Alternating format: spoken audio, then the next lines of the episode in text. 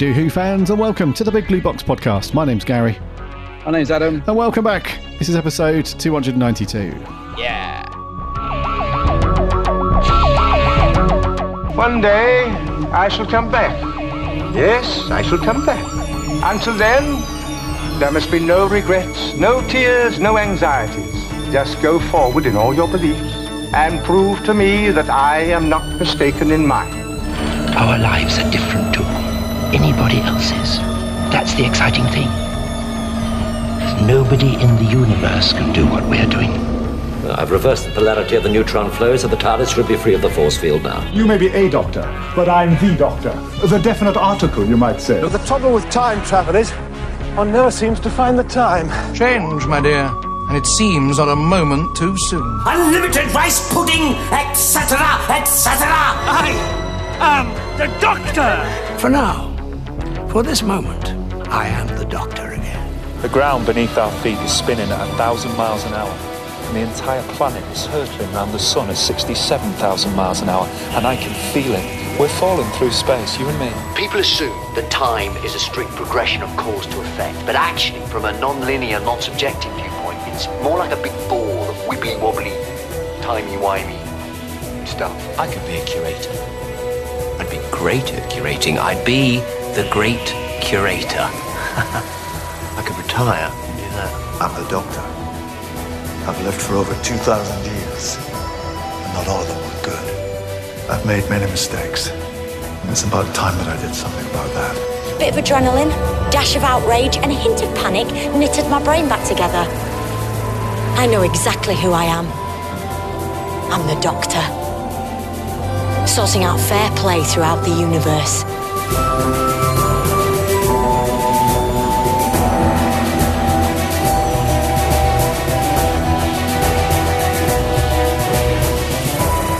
Howdy, howdy, doody, doody, doo. Hey, hey, Who fans. Welcome back to another week. Hope you're all keeping safe and healthy. You've had a cracking week, and that you've all managed to do something Doctor Something Who Doctor Who related. Related, yes. Indeedy, deedy. 292, bud. These weeks are flying by. What's going on? Yeah. Where we are.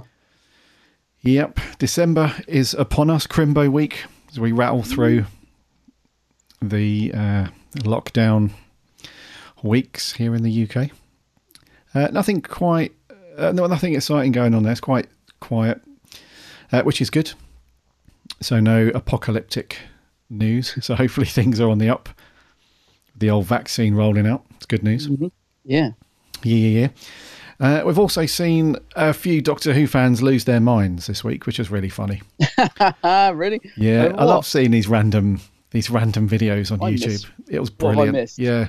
So one one person put a video out on YouTube. I, I've forgotten the YouTuber's name. I'm very sorry because it's the only video I've ever seen of theirs. But uh, yeah, basically said that Jodie Whittaker's agent has recommended that she jacks in, that she throws in the towel on Doctor Who for the sake of quitting while she's ahead, while she's on top All right. which was really cool. And then, as you would expect, the comments just went berserk.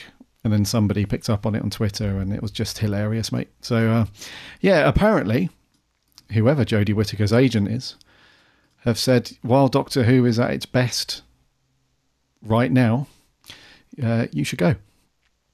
So there's a number of things wrong with that. I'm not going to get in. Well, depending on your opinion, there's a number of things wrong with that. I'm not going to get into that right now, dude. But it was one of those weeks where I was like, it, it, this is just 2020.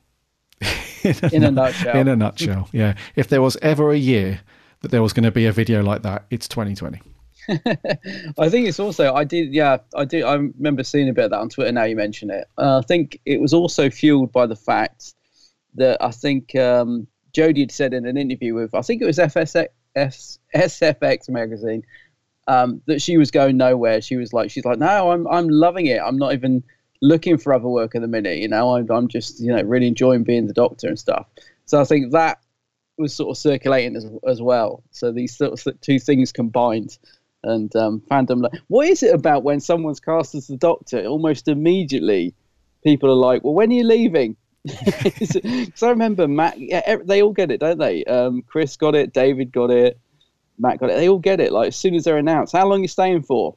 Yeah. no, tell us now. Yeah, Dave Dave Tennant Dave David Tennant said that. in, Oh, yeah, very informal. informal, Your old yeah. mate Dave. My old Just 'cause mate you got a photo with him. Yeah, all right, mucker. What you fear? Yeah, David Tennant said that in one of the behind the scenes on one of those Doctor Who confidentials. I think it was back in series f- when he was going through the specials. They did like a couple of really good interviews with him, and he said that almost word for word that said it's a strange old thing being cast as the Doctor because as soon as you're cast, people want to know when you're leaving. Yeah. Which is so true, isn't it? They, like you said, they did it with Matt Smith. Like, how long are you going to stick around for then?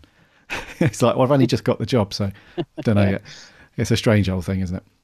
It must be difficult because they um, obviously don't want to get sort of typecast and they want to move on to other things. Because some doctors, you know, were quite successful. Peter Davison, I mean, has managed to get loads of work before and after Doctor Who. I think Tom Baker has said in interviews that he struggled after Doctor Who because everybody associated him as that part, and he did stay a long time, didn't he? So I think he said he struggled for a while to get work. Um, so it's difficult to know when to when to jump ship, isn't it? Really, and I suppose with David, it, must have been difficult because he loves. He's such a big fan. I think for him to to give up that part, I reckon that was a tough. T- I can imagine him having sleepless nights over that because you know if I you know being a fan, if I was cast as the Doctor, I'd probably never want to let anyone else have it again. I'd be coming in on my Zimmer with Masonic.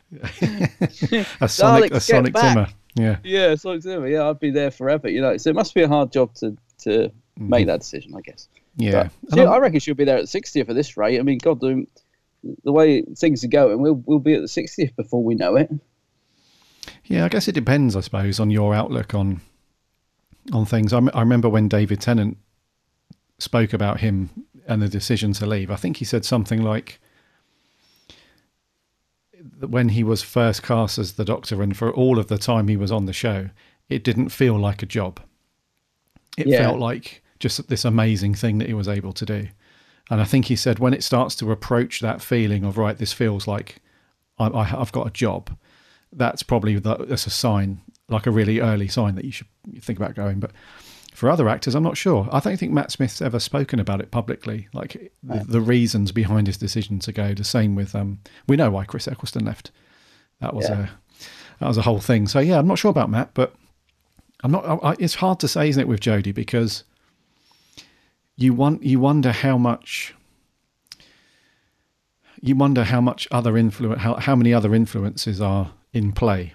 So it's not i imagine it's not just a case of well it's good for you that you feel like you're really happy in the role. However we've got these other reasons over here which i think it's one of those when some actors leave roles are they pushed or did they did they jump you well, know? actually, yeah, that was leading me into slightly controversial territory because I was going to say, don't forget about Capaldi because although he says it was his decision to leave, and I'm sure it was, I think he must have made that decision.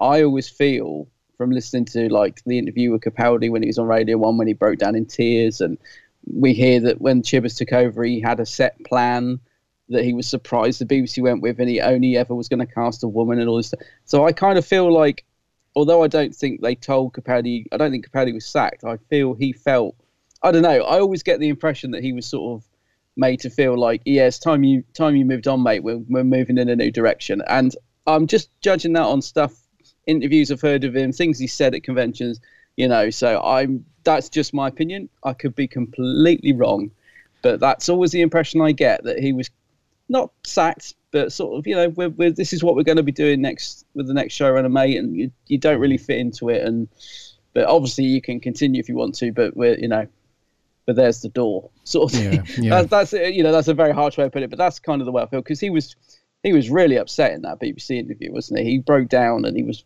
so emotional about leaving, and um, and he said something at uh, LFCC, and I just thought, yeah, it just kind of backs that theory up. But I forget what it was. He was sort of he seems to have sort of completely sort of moved away from the part. Yeah, you know what I mean. yeah. You don't really see him involved in it at all. It's like you know, I don't know. I could be completely wrong, but that's that's the gut feeling I get as well. But I hope not because I really love Capaldi's Doctor, and I think I don't think he realizes how much he's loved in fandom. I think he feels a little bit like Colin. That He feels he didn't quite get a, a fair sort of crack at it in a way. Well, he didn't. He did. Let's be honest. He didn't, did he? Yeah. Well, it's, it was it, it- they changed his Yeah. doctor so much, didn't they? In his three years, you know, they kept trying different things, and they made him grumpy at the beginning, which I think they should have stuck with. And then they tried to make him cool by playing a guitar and giving him the hoodie and The the, Sonic Sonic, shades, and Yeah. they kept messing him around. And they should have just, yeah. By series ten, though, I think they just started to get him right. Yeah, I it's too love- late I- by that point, though, mate, isn't yeah, it? well, he was he was already, you know, Yeah, filming his regen. yeah, yeah. It's Uh, an interesting a old thing, you know. doctor. Yeah, like. Well, I wonder if that'll ever come out. Well, it's a real shame, you know, because out of all of modern Doctor Who, I'm not talking about current now with Jodie's era. Out of all of like Eccleston through to Capaldi, I think Capaldi's era is the stuff that I watch the least, and it's not a reflection on on Capaldi's performance. Well, hi- hi- him being the Doctor, it's just that they screwed him around so much with like the consistency is all over the place as you watch like his was it three seasons three Yeah. series that he did yeah. they're so different and in a way that's not a bad thing if you're going to do different things with the show uh, as a whole but just how he is portrayed as the doctor and how the scripts were written for him they're all over the place like if you watch uh, an episode from his first series versus even in the next one his, his next series they're two wildly different performances to a degree and yeah. Uh, yeah and it just feels like oh, and I hate saying that because he's such a wonderful guy, you know, and he's a great actor and he was great as the Doctor. But yeah, I just find that the Capaldi stuff, mate, I watch that the least out of all of the modern Who stuff. Yeah, I must admit, I don't go back and watch much of his, but I think uh, it's more to do with Clara with me because every time I think of an episode, she's so prominent in it. I just, it puts me off. Um, you know, because I, was, I sort of think, yeah, I just think of her like throwing the TARDIS key in the fire. I'm just oh, I don't want to watch all that stuff again. And the stuff with Danny Pink and even stories that I think, oh, well, shall I bung that on? I then start remembering bits in it that have got Danny and Clara, and I'm like, nah, actually, I don't think I'll bother because I just I don't want to be watching all that stuff again. But it's not really to do with Capaldi. But um, no, I, I, I do find it intriguing though because I can't help but think if he wasn't sort of g- gently nudged out the door, if he wasn't, then how would it have worked if he had said, yeah, actually, I fancy doing another year? How would that have worked? Would they have chosen a different showrunner? Because Chris has said he was very definitely wanted to go. He'd got his own vision, female doctor. He was only ever going to audition, you know, fem- uh, women for the role. So where would that? How would that have gone if Capaldi had said, "Yeah, actually, I fancy doing another year"? Like, what would have happened? You know, I, don't- I just don't know. I think there's a, definitely an interesting behind the scenes story there somewhere, but whether we'll ever know what went on, Yeah, there definitely is, mate. Yeah, because it's not. his Moff was gone. He, he, he was already being like he, he wanted to go. He was sort of more or less forced to do twice upon a time, wasn't he? He was sort of told, well, you know, if you don't do that Christmas special, we'll, that's why Capaldi was supposed to regenerate at the end of whatever the story was, where he's lying on the floor, shot by the Cybermen. That was the original regeneration, and Moffat changed it because he was forced to write that extra special. So Moffat was out the door. So it just, yeah. I wonder who else was in line to take over as the showrunner. Yeah, it's an interesting one, isn't it? And it, I think Mm. it's uh, it, it it also stems back from I don't know. It feels like back in the day, like in retro television, in in older years, throughout the seventies and eighties, a certain actor had a lot more power over a show. Like if you think back to all the stories we've heard about Tom Tom, yeah, I know. I was thinking Tom. and it's not just Doctor Who though. Like there were a lot of programs, um, like British TV programs back in the day. I imagine the same for the US as well, with things like Dallas and I don't know Knight Rider and stuff like that. Like the lead actor holds quite a lot of power. Like if he says I'm doing another series, then everyone has to do that around what they want to do. I don't feel like it, that's the case these days. I feel like it's very much like with Capaldi. I, I'm pretty much with you on that, buddy. I reckon that he was nudged because it, he didn't fit in with their with with their vision. It's like like we've got a new plan for Doctor Who. We've got a new showrunner lined up. Yeah. The only snag, Peter, I'm very sorry, is that he'll only join and jump on board if we if you know if it's a female Doctor. So you're clearly not female. So that the only options left is the door, mate. Don't let it hit you on the way out. Thanks for being the doctor. I reckon that was the case, but you're right. It's really intriguing, and you don't want to pry too much, but you know, at the same time, you want them to spill the tea on what's going on. But you have to remember this has happened in all of Doctor Who, like back in the Hartnell years. That was shown really beautifully in an adventure in space and time. Yes. Oh, you know that meeting at the end with. Sydney Yeah. um, and Hartnell, Sydney Newman. Yeah. Sydney Newman, and he's like, oh, it's just even talking about And it, that- I just think yeah. I can. I, that is so emotional. That scene. Yeah. Yeah. And he's like, we're going to continue. We've got all these cool things. And he's like, oh, great, great, but not with you. Yeah. Uh, and I imagine that's a very similar thing that they did with Capaldi. It's like we've got all of these new grand plans female doctor, new companions, new showrunner.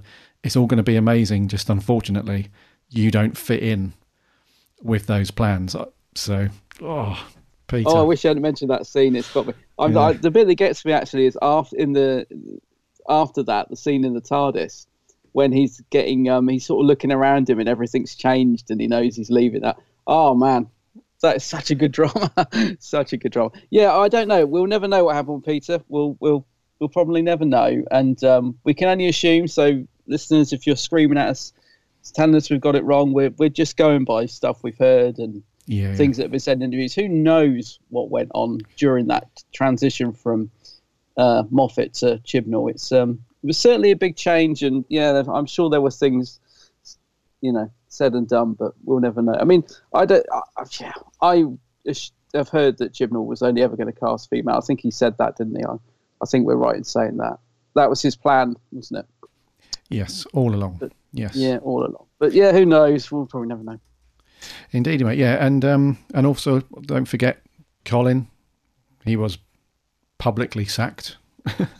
Yeah, I mean that's probably the worst one of them all, isn't it? It's the way I think Colin's probably been treated the worst of any actor to play the Doctor. I think.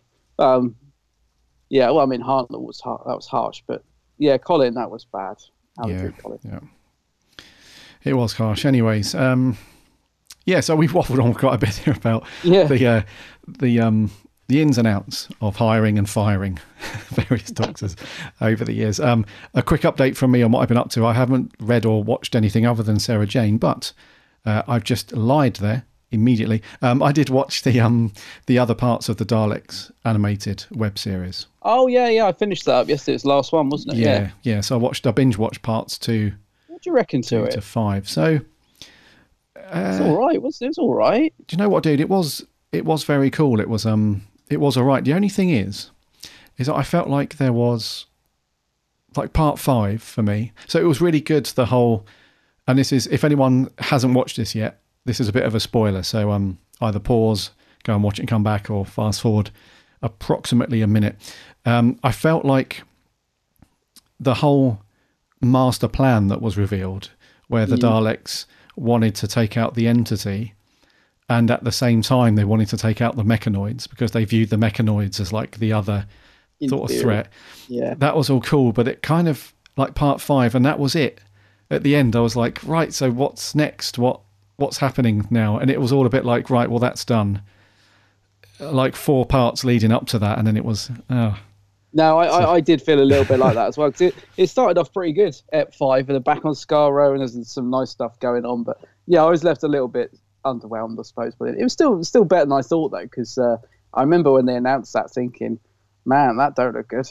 I was, wasn't really too impressed by the trailer at the time, but um, yeah, no, it, it was quite an enjoyable little watch, and they're only 15 minutes an episode, aren't they? So it was they're quite an easy little thing just to bung on in the background. But yeah, I, I felt a little bit like that as well. I sort of got to the ending and yeah, it's a little bit. It was just a bit like like you said, like yeah, okay, what's next?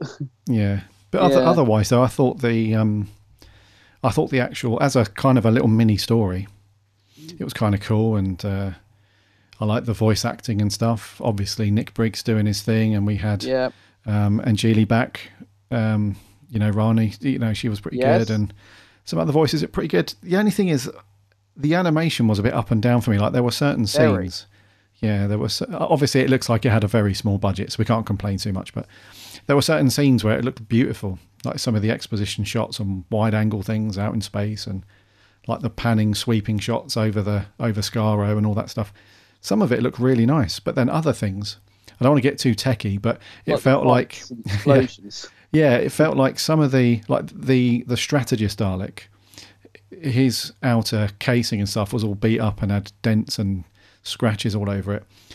Uh, but the textures that they used were low resolution. Like some things were quite high resolution and really sharp and looked quite good, but then other things, yeah, it they loaded in like real low. I, I imagine that's just a limitation and whatever It- design yeah. software or pipeline they were using. But so it was up and down. Like some shots looked really good, and then other shots it was you know, yeah. But it, it felt like it was like they were rushed or something to me. It felt felt like it was unfinished, if you know what I mean. In terms of the hmm. animation, like they'd managed to get certain bits. Yeah, that's great. That's brilliant. That's ready to go. Now I just need to just need to sort of do this scene now. Well, we haven't really got time, so do it quickly. Oh, and you know, it just felt that, like you said, there was no consistency to it. Some shots looked lovely, and then there'd be an explosion that looked like it was from like the 90, 90s sort of computer game. And yeah, Yeah. an odd one, but I got past that pretty quick. But I know exactly what you mean. Yeah, you do get Yeah. past it, but yeah, I mean, story's not a bad little thing. It's um, I like the little twists that were in there, like the strategist Dalek going off with the mechanoids, and the supreme leader thought that he was betraying them, and all that stuff. And It was cool to have the mechanoids back. It was, I mean, I yeah. liked, I liked that. That was cool Yeah. it was a good. It was a good fa- face off at the end between the two of them as well. So yeah, yeah, yeah, not too bad. yeah. Other than that, dude, I haven't watched any other any other Who. Have you been up to much? Uh, no, just briefly, I, I finished that up yesterday, same as you. I watched that, and um, I did listen to the first story in the you know the Tenth Doctor and River Song Big Finish box set that I said I was looking forward to listen to. Yeah. I was really disappointed, dude. I mean, I've been really looking forward to cracking that set open. So it's a, it's a four disc set, but there's three stories in it, and um, I just thought it was going to be fun because the, the the Tennant stories that I've listened to on Big Finish so far, they've been he's great, and he is to be fair to him, he's he's really good in this one I listened to. But um, so I listened to the first story, expiry dating. Now I, I know a lot of people don't like River, but I don't mind her. Um, I think yeah, she could be a bit annoying, but gen- generally I think she's quite good fun. And I thought her and the Tenth Doctor would be great on audio. But this first story, she is written to be excruciatingly annoying. Um, and David's great in it, but God, it was a rubbish story as well. Um, our reviewer, um, oh gosh, is it Matt? I forgot his name. The, uh, Mark review- Donaldson. Mark, sorry, Mark. He um, he summed it up perfectly. I think he sort of he said it's like a sort of opening sketch that Moffat would have written, stretched into an hour long story, and uh, that's absolutely what it is. Sort of the, the, the story behind it was was just pretty weak, and oh, River was driving me insane by about halfway through. She was being so. It's it's basically just her and the Doctor keep t- trying to sort of do one-upmanship on each other pretty much throughout the whole story, and that's Mm. fun for about two minutes, but it's literally the whole story back and forth, them trying to sort of outdo each other, and she's just written to be so annoying. I was so disappointed. I was really looking forward to like, but I really hope the rest of the set's better because um, they're written by they're all three stories are written by different people. So I'm hoping the next one's better. But yeah, I've been looking forward to this set.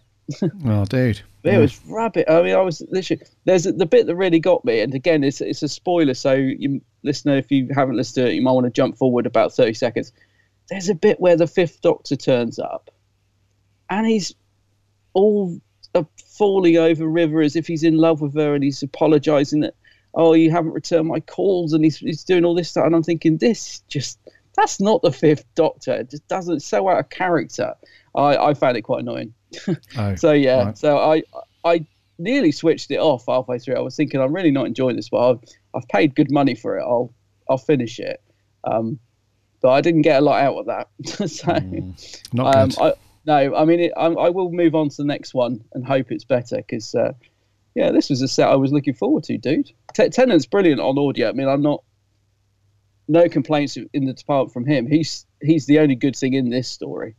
Um, and he's brilliant in the other ones that I've listened to, like the one he did with Tom Baker was a great, great fun, uh, really good little story. But uh, no, sometimes Big Finish just don't hit the mark, do they, mate? I think they, their output is so big at the minute that they do really good stuff, but every now and again you're going to get one that's just a bit falls to the wayside. I think this is definitely one of them. definitely, Yeah. yeah, so that's that's the only thing I've done really. Is I listened to that and um, Doctor Who mag plonked through the letterbox yesterday. I haven't had a chance to read it, but it's got a nice picture of uh, Jodie in a red prison outfit on the cover. So it's always something cool about the Doctor not being in his own costume. I don't know what it is. a bit like a bit like the Doctor in Black Orchid when he puts on the Harlequin costume, or uh, the Tenth Doctor in the in the, the space suit. It's something cool when he puts on a different costume, isn't there? So yeah, I like I do like the cover, but no, I haven't had a chance to read it yet.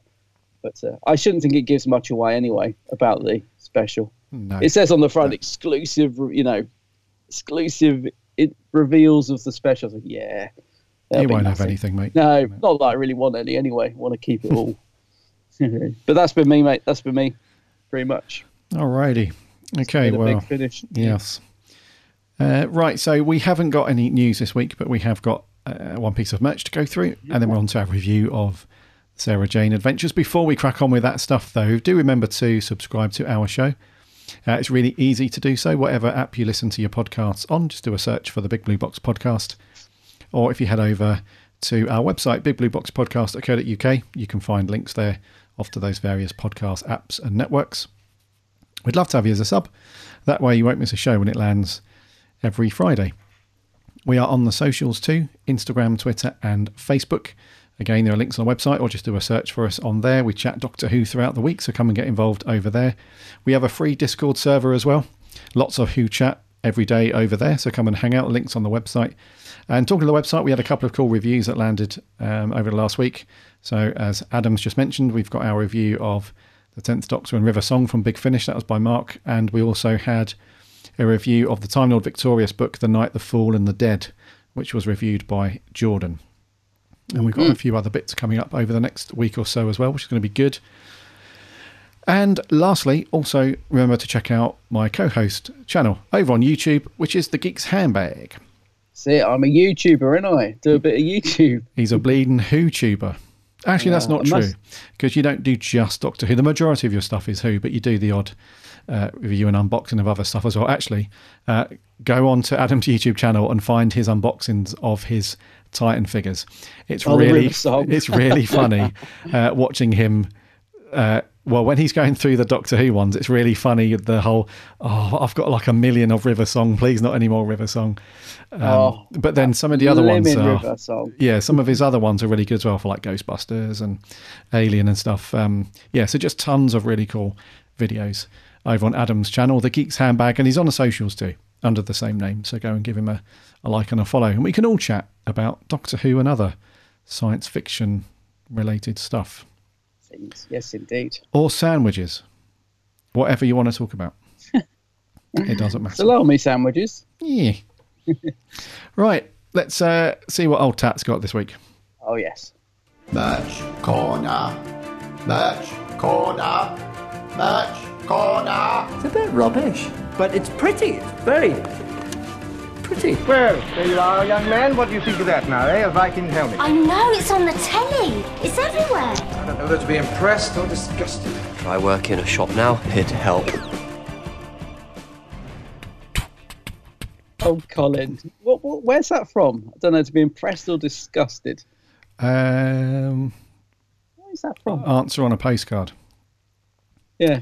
I thought you'd know because you put the trailer together. Yeah, I did know. I, I did know, Yeah, but that was I. just well, forgotten. well, I just think, is it a TV or is that a big finish? no, it's TV. Uh, it is a TV, is it? yes. Oh, well, Um, this will be one of those moments where people are screaming it. I love it when we of do course, yeah, I love that. Yeah, They'll be like, oh, Adam and Gary, it's yeah, yeah. you fools. Yeah. You fools. Um, yes, want from a to be impressed TV show. disgusted. Yes. Yeah, could- yeah. Yeah, so- Answers on the postcards. There's Yeah. no prize. So this bit of upcoming merch that Dalek Tat has um, very nonchalantly just popped on the floor and buggered off. Practically just let it fall on the floor. Yes, uh, we will let viewers decide whether to be impressed or disgusted with this, um, based on your comments about Big Finish a few moments ago. Hmm. But coming up in the year 2022, which sounds like a long time away, but you never know. Actually, it is going to be a long time away. I'm not kidding anybody here. September 2022. Blimey. yes, the tenth Doctor is back at Big Finish. Believe it or not, he's a busy chap, David Tennant, isn't he? He is very busy at the minute. He's everywhere. God, Crikey, He'll be able to buy a new car soon. yes, yes, he'll be able to get some food in the fridge. so they've recorded this now already. So this is one of those stories that have been recorded during lockdown, uh, as they are forced to do these days. But it's not out for a couple of years yet. Uh, I imagine that's because they've got some really big storylines coming out from Big Finish over the next year or two, um, with the Tenth Doctor and stuff. So anyway, uh, this is a new box set that's out in September 2022. It's going to comprise of three stories, but more importantly, which is I hope is going to be very cool, is it's going to feature the Tenth Doctor working with some older companions, which sounds very cool. So this is a bit of a nostalgic trip down memory lane uh, for the Tenth Doctor as he teams up with um, uh, companions of his previous incarnations, uh, and he will uh, team up with K9, Yay! Leela, Ace, and Yay. Nyssa. Uh, and this is not going back in time to hook up with them. That sounds wrong, doesn't it? This is not going back in time to have an adventure with those guys, guys while they are companions as we knew them with the Doctor, because that would be very timey-wimey. I'm not sure how they get around that. This is the Doctor um, teaming up with those guys long after the Doctor's gone and they're a bit older and so on. And uh, yes, this is called the uh, the Tenth Doctor Classic Companions, uh, and you can pre-order it now. Uh, if you want the CD, it's twenty five quid, or the digital download is twenty quid. Uh, the three stories are: the first one is called Splinter, written by John Dorney, and the Doctor finds K nine floating in space and sets off to clear up Time War fallout. First, they find Leela protecting a village from the Spriggan. I can already hear David saying that. The Spriggan. The Spriggan. Oh, Yeah. oh yes, the Spriggan. The Spriggan. Uh, next one is The Stuntman by Lizzie Hopley. And uh, the Doctor and K9 enter a virtual world of a movie stuntman to help Nyssa escape a Time War criminal's scheme. And lastly, Quantum of Axos, written by Roy, Roy Gill, is uh, around Ace investigating a new tech company which seems too good to be true and meets the Doctor and K9 as Axos escapes its trap. So Axos back from the from the depths. So uh, three stories there. That two of them sound pretty good, and uh, one of them, yeah, dude. I'm not going to put a downer on this, but I am going to say very quickly, we are still talking about the Time War. Yeah, I know still, what you still. mean. Yeah, I'm a, yeah. So other than that, it could be cool. And then just a little bit of blurb, just very quickly. So the producer Dave Richardson says, uh, "We took our cue from School Reunion for this one. Uh, What would it be like if the tenth Doctor met some of his past companions later in their lives? The result is three emotional, exciting stories that cut to the core of Doctor Who, about moving on but never forgetting and always embracing the past." Which sounds good. Tissues That at the ready. nice, yeah. And then David Tennant himself says it's been it's been one of the great unexpected delights of being locked in one's house for months on end. That this was something I was able to do, uh, to be not only doing all of these wonderful stories, but to be appearing alongside people like Louise Jameson, John Leeson, Sarah Sutton, and Sophie Aldred. It's been just such a treat. I've loved it. It's always such a lovely thing to return to this show. He loves it, does it? You can just, you know, we've said this before when sometimes when an actor gives a bit of spiel, it just sounds like someone's written it for them. We just know that David is loving this. Yeah. Because he doesn't need to do this stuff, does he? Let's face it. He's got plenty of work. He's just doing it because he loves it. Yeah. Do you know what, buddy? I think we I think we have somebody who is very similar to Tom Baker with Doctor Who because there was a photo that Big Finish put out on Twitter recently, uh, yesterday or the day before, and it was Tom Baker, 86 years old, Oh, yes. Yeah. in his front room, got his laptop and his microphone all set up, still after all this time, yeah. playing the Fourth Doctor. You know, it was just just beautiful to see, and I think that David Tennant is going to be the same.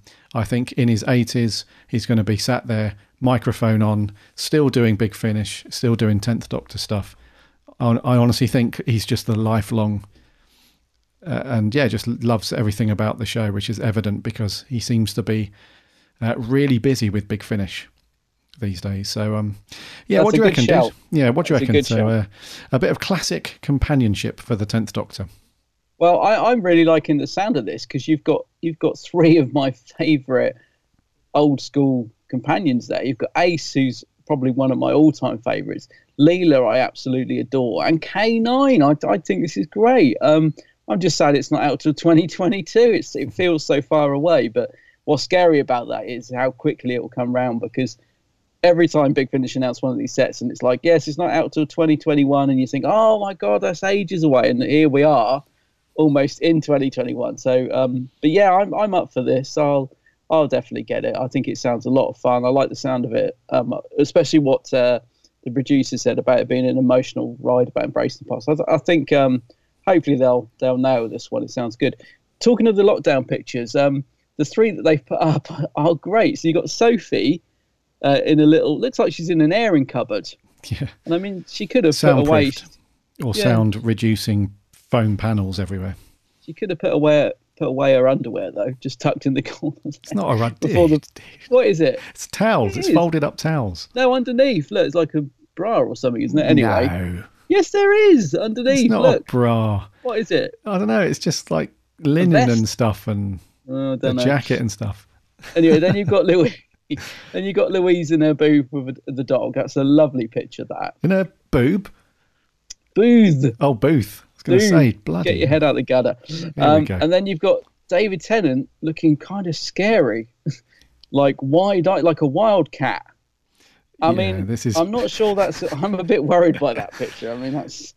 This is this looks like a man going off the rails. I probably wouldn't want that picture uh, floating around if I was him. But anyway, he's obviously chased. Dude, that that, photo, that photo of David Tennant says to me, "Ignore what I've just supplied as a comment for this story. I'm actually about to jump out the window with all of this recording stuff I've got to do." he looks crazy crackers in that picture. But yeah, three nice nice lockdown pictures there. Yes, indeed. Yeah, and uh, well, two nice ones and one quite scary one. Yes, and uh, a stark comparison to Tom Baker's picture. Now, I would imagine from whoever the audio engineer is at Big Finish, they probably love these actors that we're talking about now because Sophie's picture, as we said, lots of um, fluffy foam panels. So the audio is probably nice and um, there's no reverberation. It's all nice. Louise Jameson, I'm not sure if that, I don't think that's her home studio, but she's in a recording studio somewhere. Yeah. So loads of uh, panels there. David Tennant, he's got a pretty good home studio. Lots of panels, lots of um, drapes and curtains to deaden the sound. It's all good. Tom Baker's picture, he's in a he's in a massive room with loads of glass windows, ceilings and stuff. So I imagine that the audio engineer's like, "Oh, I love you, Tom, but I'm having to do loads of work on your audio." So yeah, I reckon this this one could be really cool, dude. Um, and if you're a fan of K9, that's gonna be good because he's in every story. Yeah, which is good. Uh, as long as they don't stick too heavily to the whole time war thing, then it could be uh, could be a really good one. Yeah, Yeah, I was going to say we don't need any more of that in it. Thank you very much. But yeah, no, it sounds fun. yeah, yeah. Sure. Right, that's all the stuff we've got to update you on from the world of Doctor Who this week. It's review time now, buddy. What we got? Yeah, so Sarah Jane Adventures this week uh, with a two-parter called The Empty Planet. What's happened? Where's Sarah Jane? Well, where's everybody? It's the whole world. Everybody's gone. What about Mr. Smith? Well, we've gone blank. Like he's not even in there anymore. What if it's just the two of us left in the whole wide world? There! What is that? It's an every screen.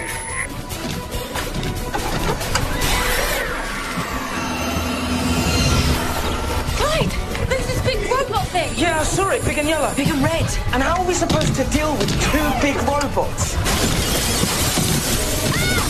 These robots can clear everybody out of the whole world except for the three of us.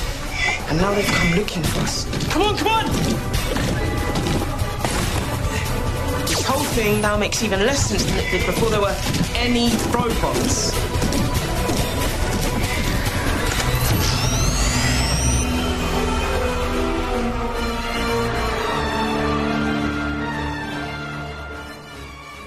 The Empty Planet. Such a good theme tune, dude. Yeah. Yeah. The music's always good at Sarah Jane, actually. Yeah, yeah, yeah. The Empty Planet. Part one was broadcast on the 1st of November 2010. And part two went out the next day on the 2nd. It was written by Gareth Roberts, directed by Ashley Way, and stars our normal Attic team, Attic crew that we've seen so far for, for quite a while now. And uh, minus a completely minus strikeout for Luke. No Tommy Knight in this one. No Tommy Knight this week. And it's actually a bit of a a bit of a Sarah Jane light episode. This one. Oh, very yeah. Yeah. Um, so, uh, story for this one is Clyde and Rani are apparently the only survivors of the human race. The whole of Earth is empty. Even Sarah has vanished. A deserted London holds terrors of its own, mainly in the form of two mysterious and menacing robots. So, the empty planet, dude. Give me your thoughts immediately on this one. Immediately. Um, yeah, very uh, Sarah Jane like this one. She's only in like literally the beginning and the end. It's a bit. It's one of those.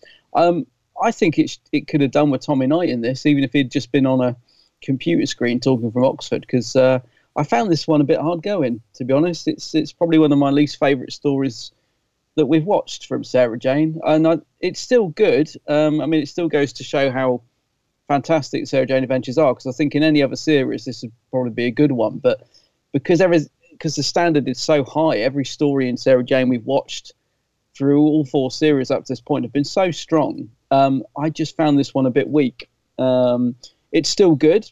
It was still a fun watch, but it took a while to get going. Um, and when it did, there was a lot of running around the same locations between the two episodes, and uh, it was very predictable. That's the thing. I just I could see everything that was coming a mile off. And uh, the thing I've liked about Sarah Jane is that it, you can't underestimate it as a children's show. You can't just say, "Oh, yeah," it's you know the, the stories have got a lot of care put into them. They often have some nice little twists that you don't see coming. This one, I just saw it coming a mile off. You know that they were after the kid, and yeah, it didn't do a lot for me to be honest. Um, I thought it on the plus side, it was really nice to to have um, Clyde and Rani together. Gave them a chance to have their own little adventure. So I like that, and I love the fact it was all about what Sarah Jane had taught them, and they managed to figure it out. But you know, they they just handed the boy over at the end. I thought they didn't even question it, you know, and I things like that. It it just felt a little bit half baked as a story. There wasn't enough there to sustain my. Um, you know, to, to keep me watching for the two episodes, I was just getting a bit bored uh, throughout it. So it was okay, but uh, it's probably one of the least favourite that I've watched um, for so far in this Sarah Jane journey. I just found it a little bit, a little bit filler, to be honest. And it is hard because obviously it's it's following Death of the Doctor, which we reviewed, um, which is such a great two-parter. So to follow it with this, even though we've had a couple of weeks break between the two stories, I still found it a little bit um, filler, to be honest. But yeah, it was okay. It was still a nice watch, but it's not. It's probably one of my least favourite that I've watched so far. Hmm. Didn't, didn't really do a lot for me, to be honest with you. I do like the robots though. Yeah. yeah. I do like those guys. I thought they they looked good, but uh, yeah, it's a bit of a sort of mid, bit of a mid story for me. But you know, mm, the thumb sort of half in the middle, not down, not up. It's just in the middle. Okay. What do you reckon? Okay. So, um, yeah, I quite like this one, mate. You like this one? Yeah, I wouldn't say it's the best of of SJA. Certainly not. However, I did think it had a cool. Um, it kind of it kind of deals with that. There was two cool elements to this one for me. We got to see a little bit more of how Clyde and Rani are actually how they actually feel for each other. That was you know that was one of the things that they weaved into the narrative, wasn't it? It wasn't about Yeah. um, you know, the attraction between those two. So they, uh, I don't mean that uh, too obviously because that was quite on the nose, um, but just how they, it, it felt like they were more sort of suited in real world situations, and um, yeah. So what I mean by that is, you obviously have the, uh, like I said, the attraction thing, but there was like these a few moments where Rani got a little bit snappy with Clyde. Yeah. You know, and he got a little bit, well, actually, I'm in charge because I've been here the longest Mm. and all that sort of thing. It's had a little bit of a. So you can see that Rani, because she's so worried about, you know, her parents going and the rest of the world and everything like that, she she's like frustrated and she's also um, just just worried, and so that comes out as like it, it's it's almost like they're trying to. Well, I don't know if they tried to do this, but it was almost like when you when you're in a relationship or you're with somebody or a close friend or whatever. Sometimes because you're so close to that person, it almost gives you a free ticket to be a bit snappy at times. You don't really mean it, but because you you wouldn't be uh, like snappy to that to somebody that you might meet out in the street 10 minutes later. You would never dream of being sort of humpy and snappy. You're a bit more you know your polite manners are up and stuff like that. Whereas those two because they are so close and they're obviously getting a little bit closer dare i say it romantically of how they feel for each other they do feel comfortable enough to be like oh shut up you know, it's, it's that kind of like, you, you're getting on my nerves today, just bugger off. Whereas you couldn't do that with just anybody. So I like that. And then you also have this other big thing. Now, this is the thing that I'm reasonably impressed with because there is, when you have this like global emergency, a post apocalyptic thing, normally it's very difficult to do in real life, even for feature films with quite a lot of money. So to have, and I know they only did it with one street. Really, they must have closed off the street, and then all of the set dressers made it look like people just to literally just vanished with in mid of you know what they were doing, whatever. Um, and then we have supermarkets and other bits, and there's a bit when they're up on the top of a car park. I think they're looking across London. That was done well. Did Yeah. Because like, I'm assuming they superimposed London, but that looked bloody real. I was thinking. It I even questioned. I was like thinking, surely they didn't go to London for that one shot. I was like, obviously not. But it looked really looked like.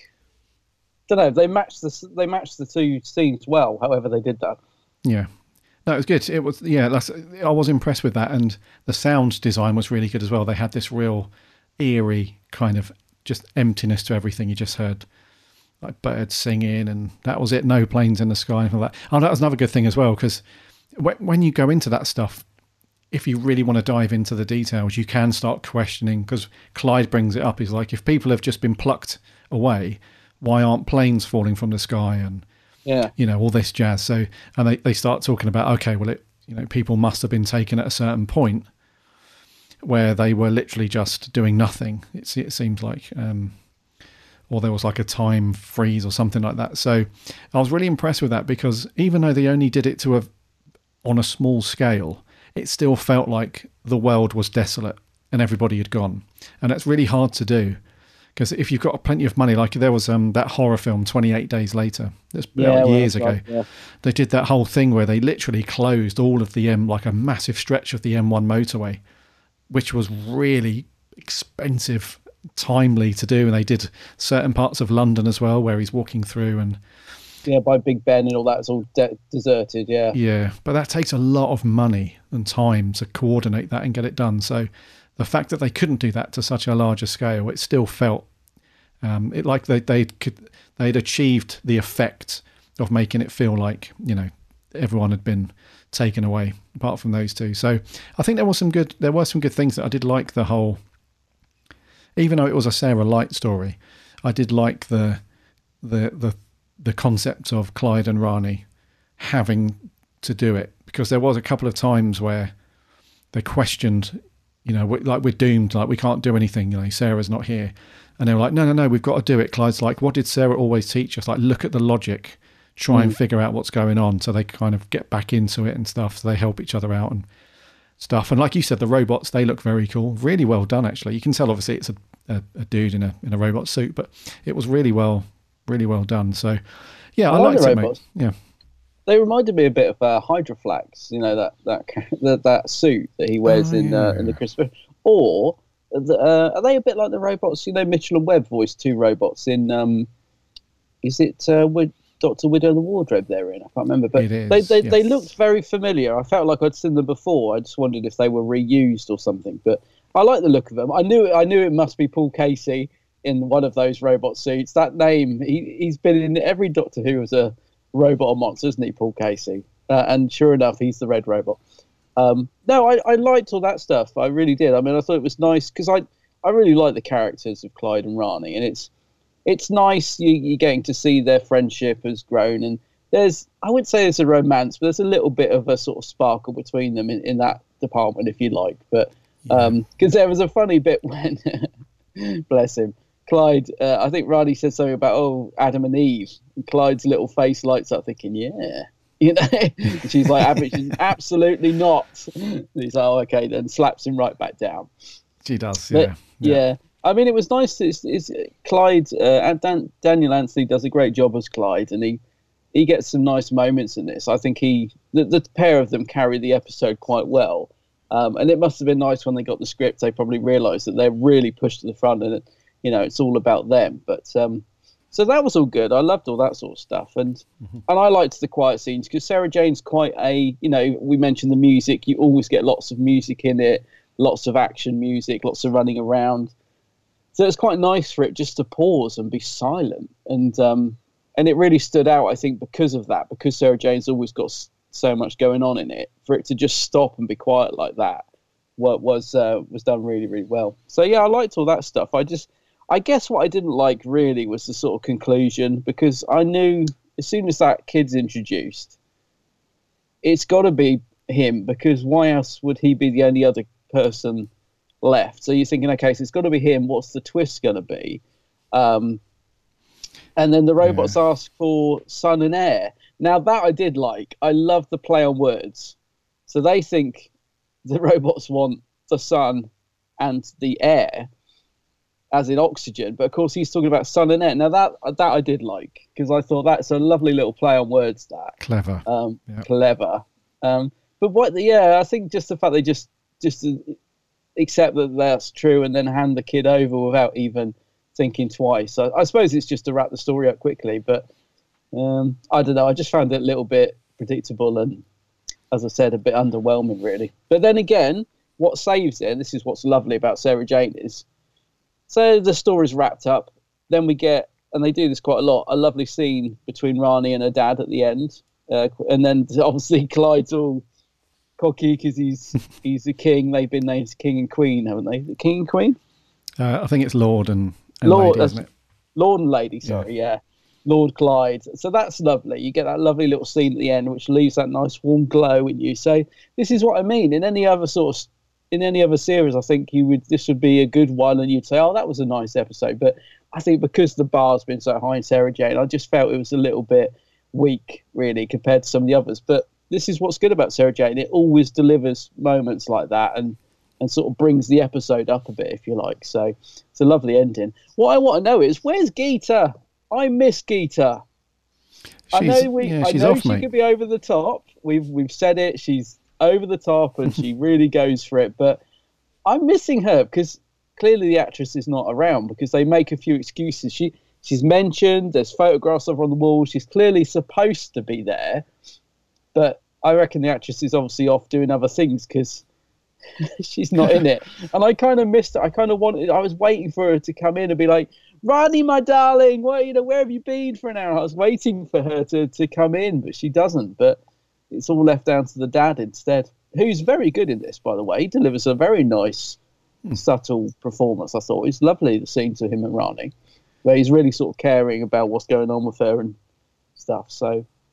Yeah, where's Geeta? She must be off filming something else. Yeah, she's probably on holiday.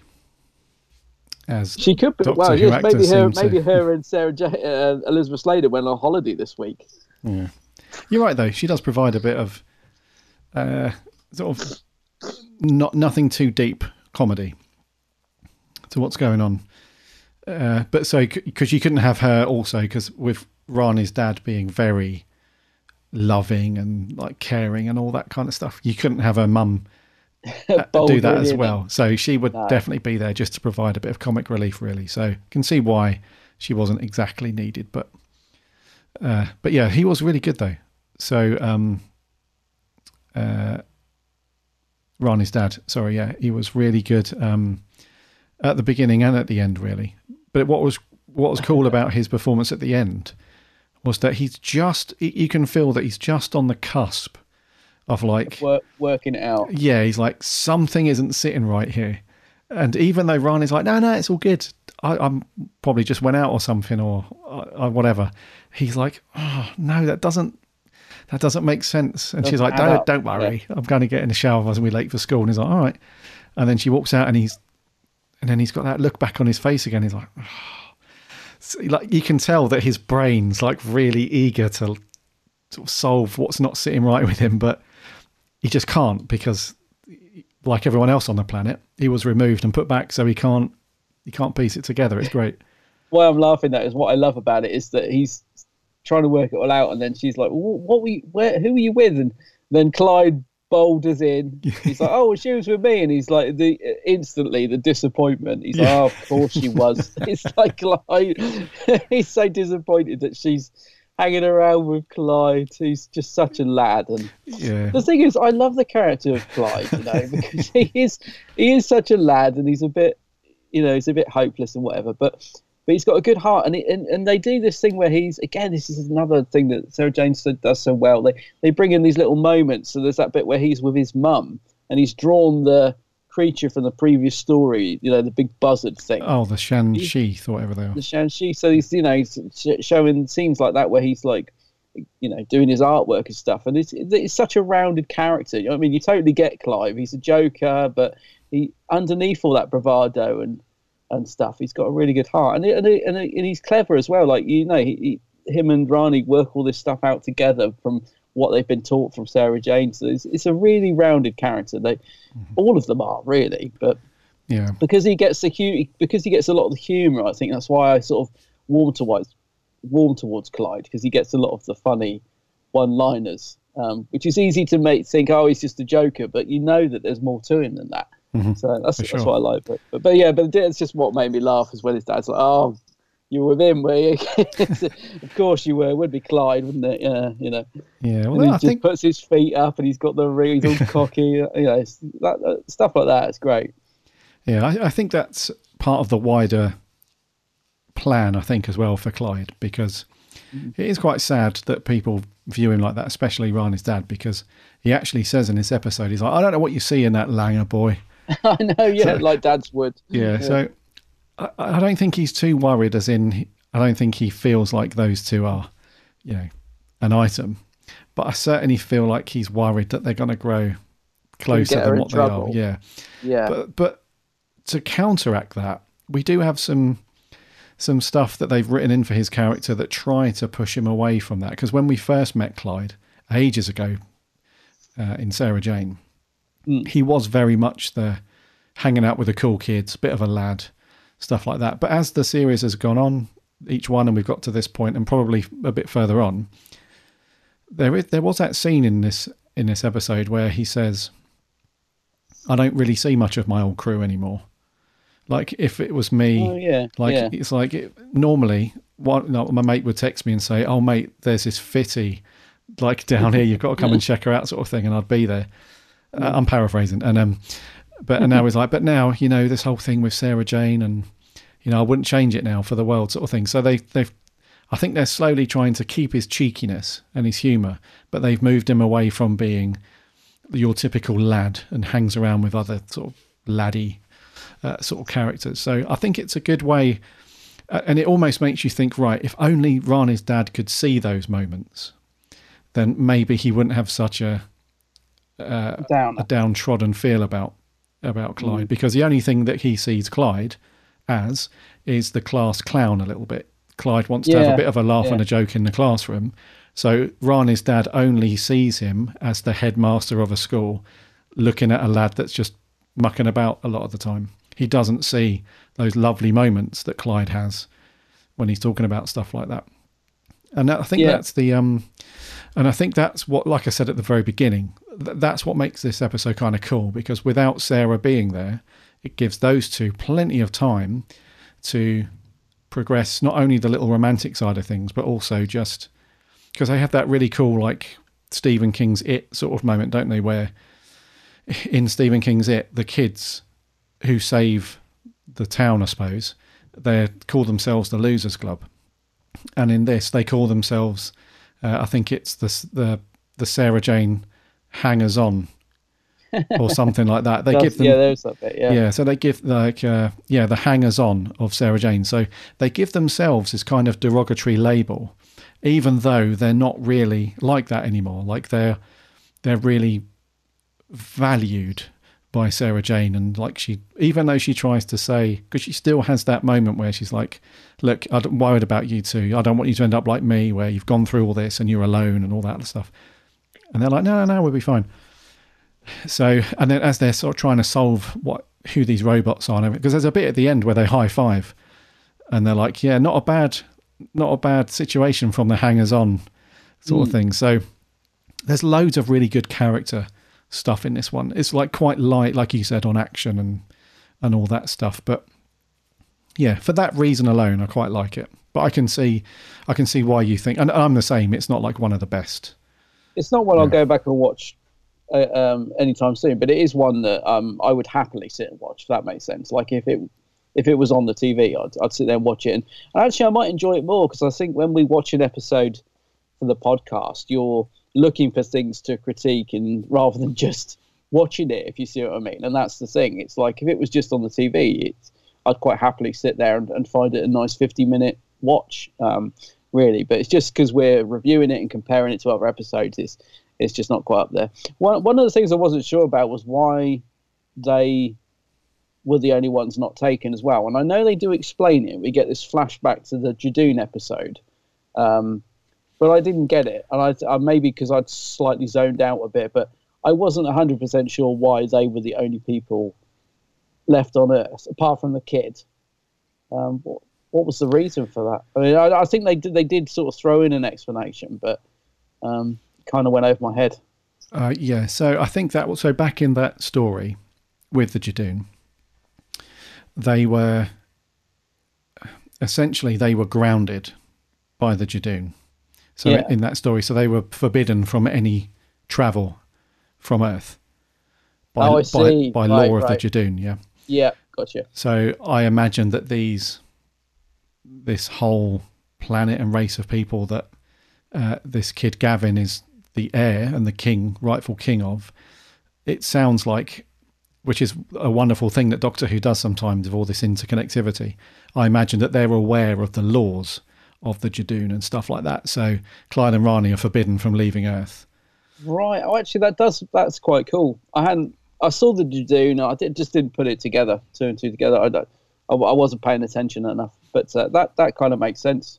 Yeah, well, Right. it's kind of cool. Yeah, so they're like, okay, we're not allowed to take those two people off because they're they're forbidden from leaving by Yes. laws, inter- intergalactic law, I suppose. Yeah, because I mean the Jadoon are a big thing in terms of law and like, you know, every episode they've been in, whether it's Doctor Who or Sarah Jane, is there is like even the Doctor says you just don't mess with the Judoon.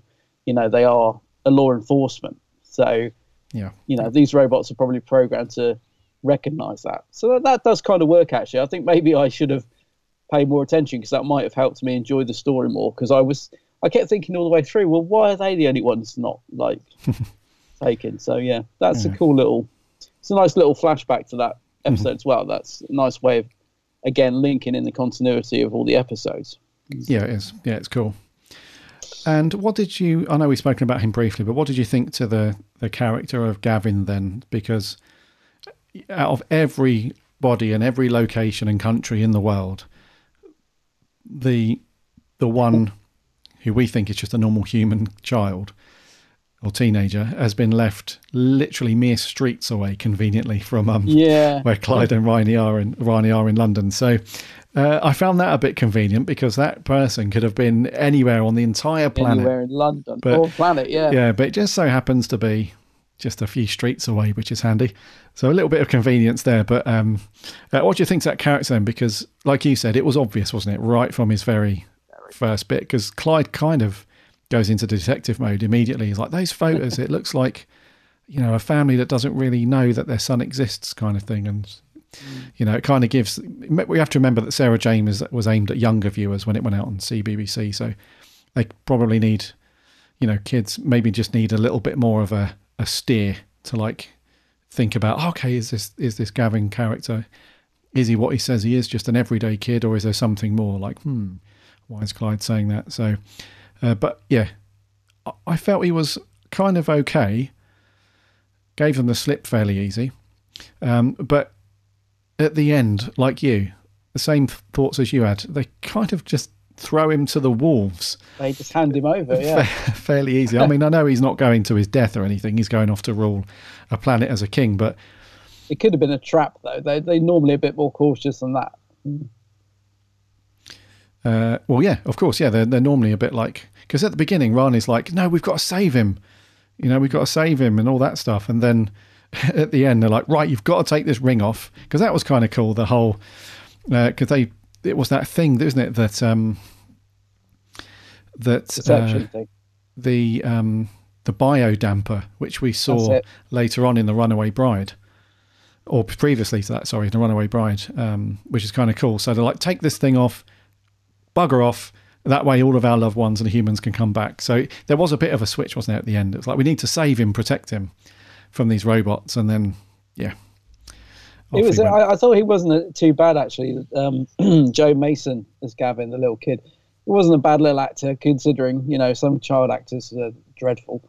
Uh, he, he played it quite well. Um, what I do like though is the exchange between Clyde and Rani just before that you mentioned, where Clyde has picked up about all the stuff about the family, and he's like, he didn't have any DVDs, he didn't have any kids' games, there was nothing.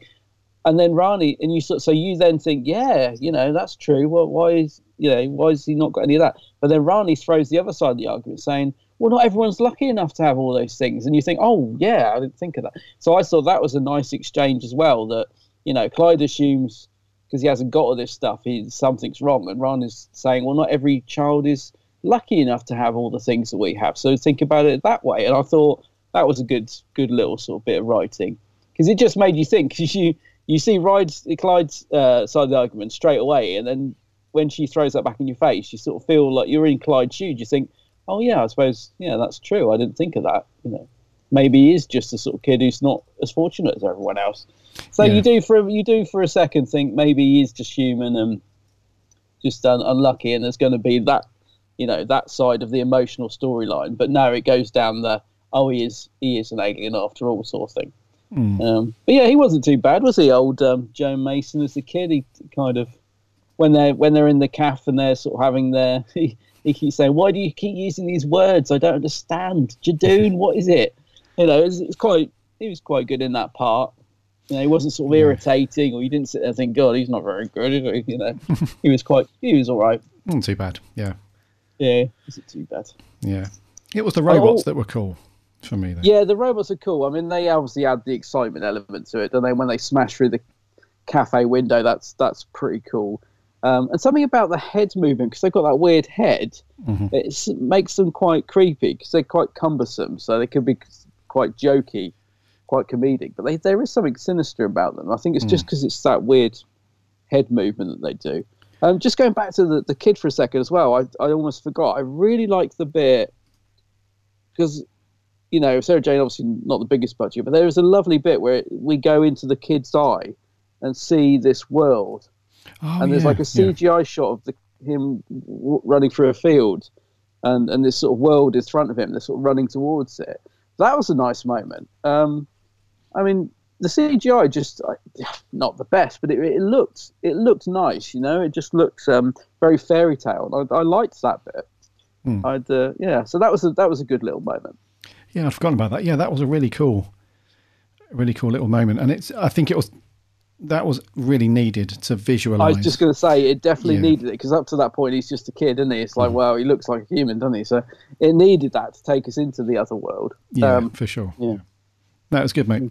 Uh, I was just going to follow up with the robots. Um, yeah. uh, any of our viewers that were teenagers or kids back in 2020, um,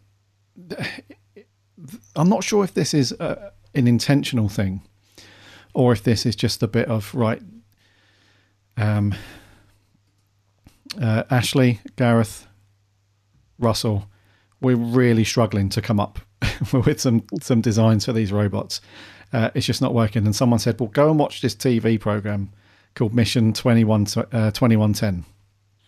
Now, Mission 2110 was a uh, a, a kids game show that went out on CBBC, conveniently in 2010, the same year this went out. And the idea behind it is that mankind is all but extinct. and there's only one person left on the planet, and he's being pursued by these robots called the Roboids. And uh, if you anyone that's interested at all, just do a Google search for Mission 2110 Roboids. Have a look at the images of the robots. There's one yellow one, there's one red one, um, but there's also one grey silver one as well.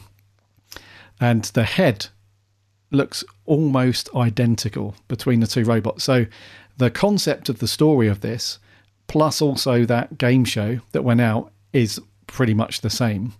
But then also the design of the robots is very, very close. So I imagine there was a little bit of cross show emails going to and from between the designers for Sarah Jane and, and this game show. But yeah, I, I don't know what to read into that. Whether it's just like, okay, let's just use that concept. We'll just tweak the look and feel a little bit for our robots. But it's just interesting that the dis- that the concept for that game show is almost the same storyline for this episode of of Sarah Jane. I've just googled it, so I'm just having a look at the pictures. Yeah, I, I do see what you mean. Definite similarity. I've never heard of that before either. Yeah, yeah, bit of a strange one that. Not a, not a bad thing, but uh, yeah, I just picked up and I was like, hmm, those robots. Yes. Um, right. So the other thing was there was very light on music for the most part, which is not a bad thing. There was a couple of the uh, the usuals. Um, the music was by Sam Watts. No big themes or anything in this one because there's no, No. emotional scenes with Sarah Jane or anything like that, really. And there was a couple of typical actiony bits when the robots are after them and and whatnot, but nothing else. Um, and then just visually, direction and editing and stuff like that, it just felt like uh, like any other Sarah Jane story to me, really, which is not a bad thing because it's consistent. It always looks pretty decent. So Yeah, no, it, it, it looked fine. I mean, I was going to say, I think it was, um, I was going to say probably one of the sort of more budget restricted episodes. They probably had saved the budget for the previous story, Death of the Doctor, which seemed to have a lot of costumes and stuff going on. This one's quite basic, but then again, like you said earlier, they utilise it well. You know, the deserted streets, the shot of London that they've managed to mix in. Um, yeah, it, it, it visually it looked good, even though it's quite a sort of uh, basic compared to some of the Sarah Janes. They they definitely made use of it, and the direction by Ashley Way is, is decent. Like when the robots are smashing through the cap and stuff, it it all looks good in terms of a little fifty minute in brackets kid show. It all looks very high standard, if you like, for that. Yes. So yeah, no complaints on the production side, and the direction side of it is good as well. yeah, no, agreed. Yeah. Um. Right, scores then. Have you got anything else, dude? You- No, I haven't got anything else, really. No, no, I'm pretty pretty much summed this one up. I think. Okay. I think is it me or you to go first? It's you week? to go first, mate. Me, is it? I'm going to go over six, six, six out of ten. Um, yeah, it's okay. It was good, good little watch, but nothing special Okay. for me. Okay, no worries, dude. Uh, I'm going to give it a seven. Seven. out of ten. Yeah, I quite like this one. It's, I think there's definitely much better SJA stories out there, and we've likely got better SJA to come.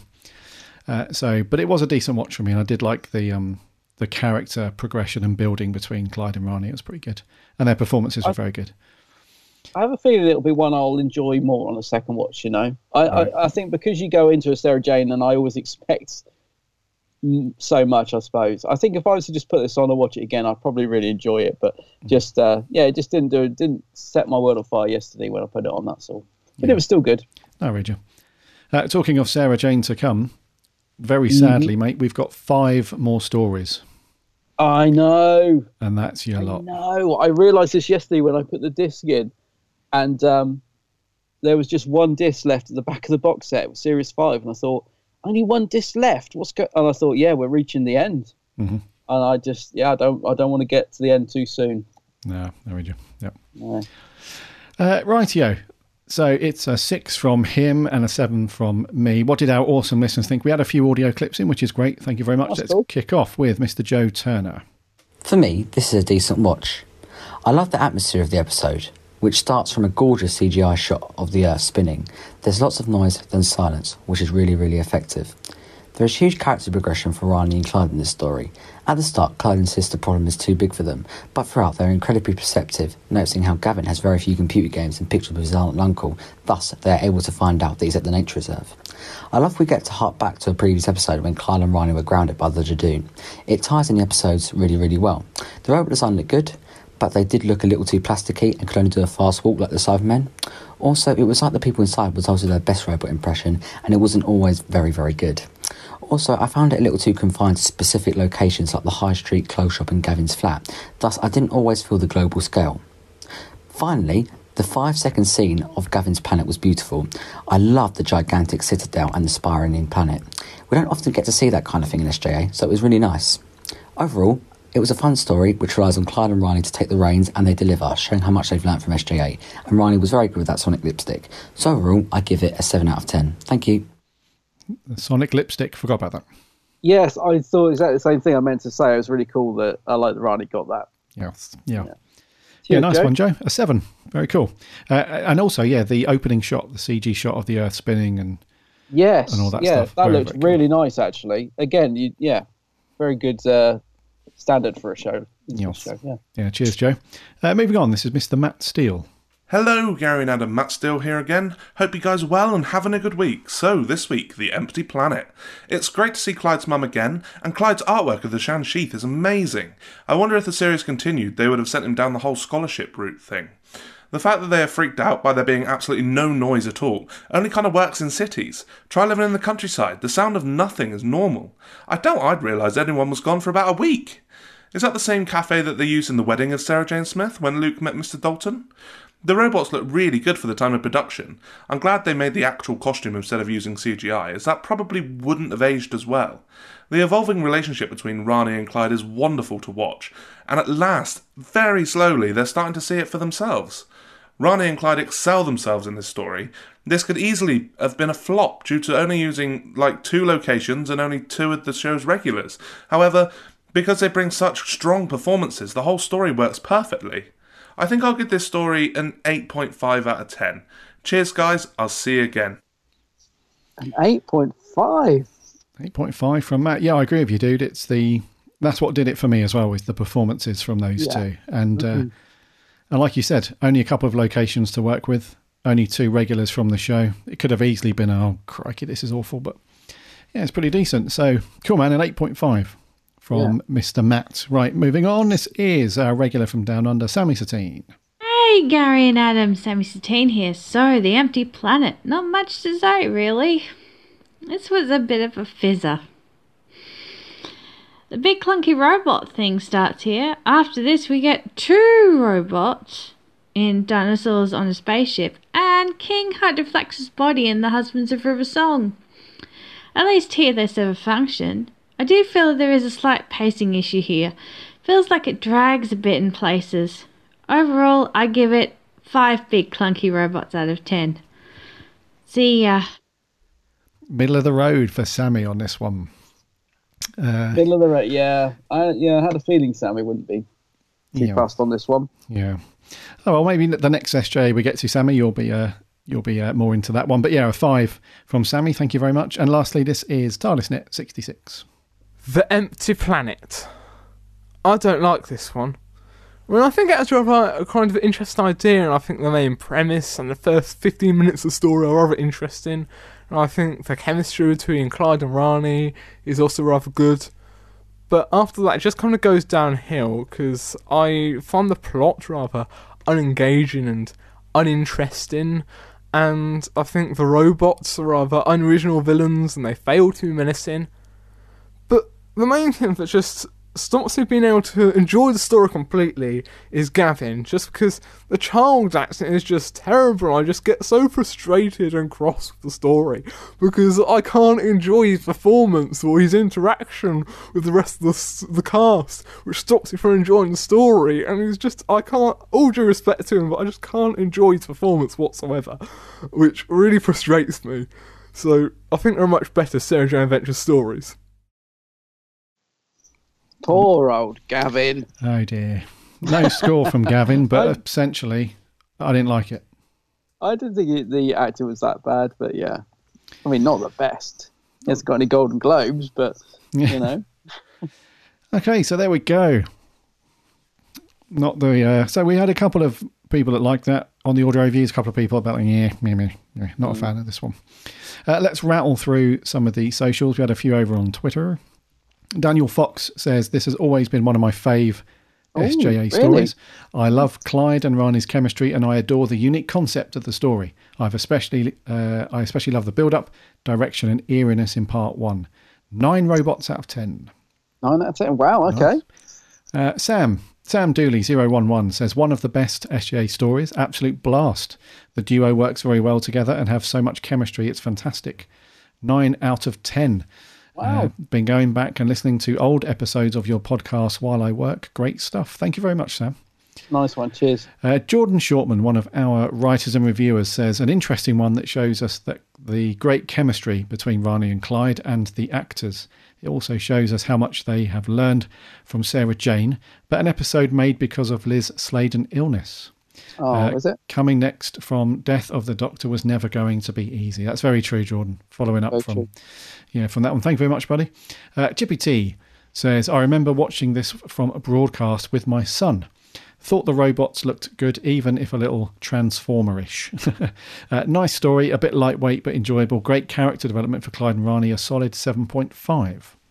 Cool.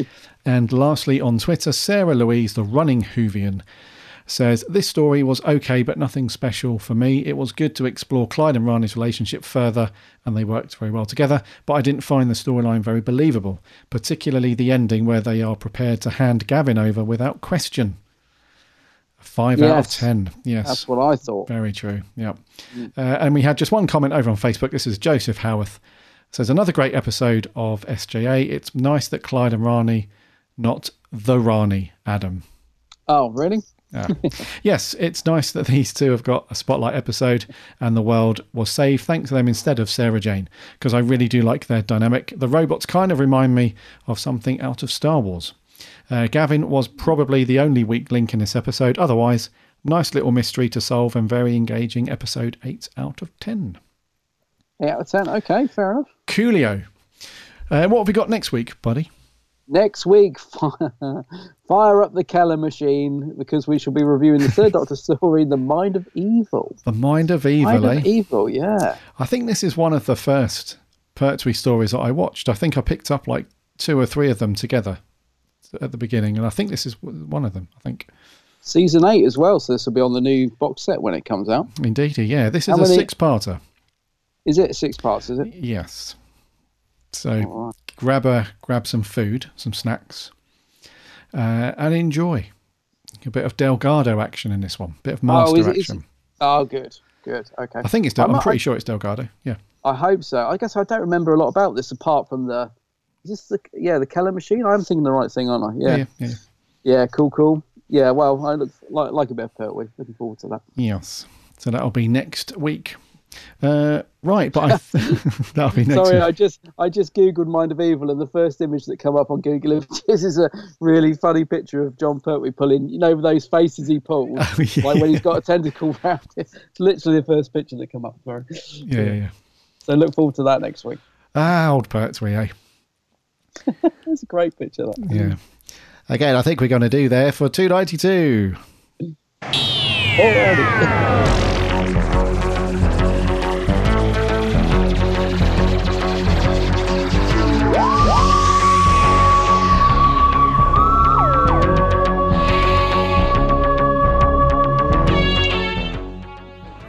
Episode 292 is over. Yeah. Thank you so much for coming back and listening for another week of the Big Blue Box Doctor Who podcast. Those of you that have just jumped on board who have discovered the show, welcome. Big, big wave to you all. Thank you very much for joining. Uh, Long time listeners, the Grizzled Ancients, welcome back for another week. it's great to have you all here as always.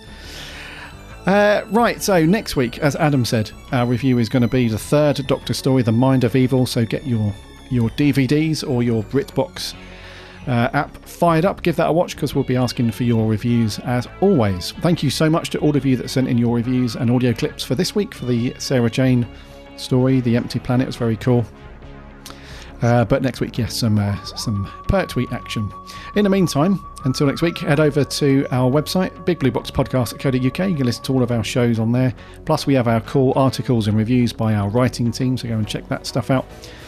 Uh, or you can listen to our show on whatever podcast app you get your podcasts on. Just do a search for us, or there are links on the website. And if you've got a minute to leave a review or a rating for us, that would be amazing because that helps us out loads and loads. And we had a couple of really lovely ones over the last uh, week or two. So thank you so much to those people that have um, reviewed the show. That means a lot. Thank you. Uh, we are on the socials too Instagram, Twitter, and Facebook. Just do a search for the Big Blue Box. You'll find us on there, or again, links on the website. And we have a free Discord server as, as well. So come and hang out and chat Doctor Who with plenty of other cool Doctor Who people. You'll find a link on the website for that. And remember to check out my co host channel. Again, over on YouTube, it is The Geek's Handbag. Yes. And I'm on all the socials. I love Instagram, Twitter, and well, not so much Facebook, but I am on all of them. but I love Instagram and Twitter. Yep, They're my yep. faves. Yeah. So do a search on YouTube and Instagram, Twitter, maybe Facebook for The Geek's Well, I am on there. I just don't like it as much. Yeah.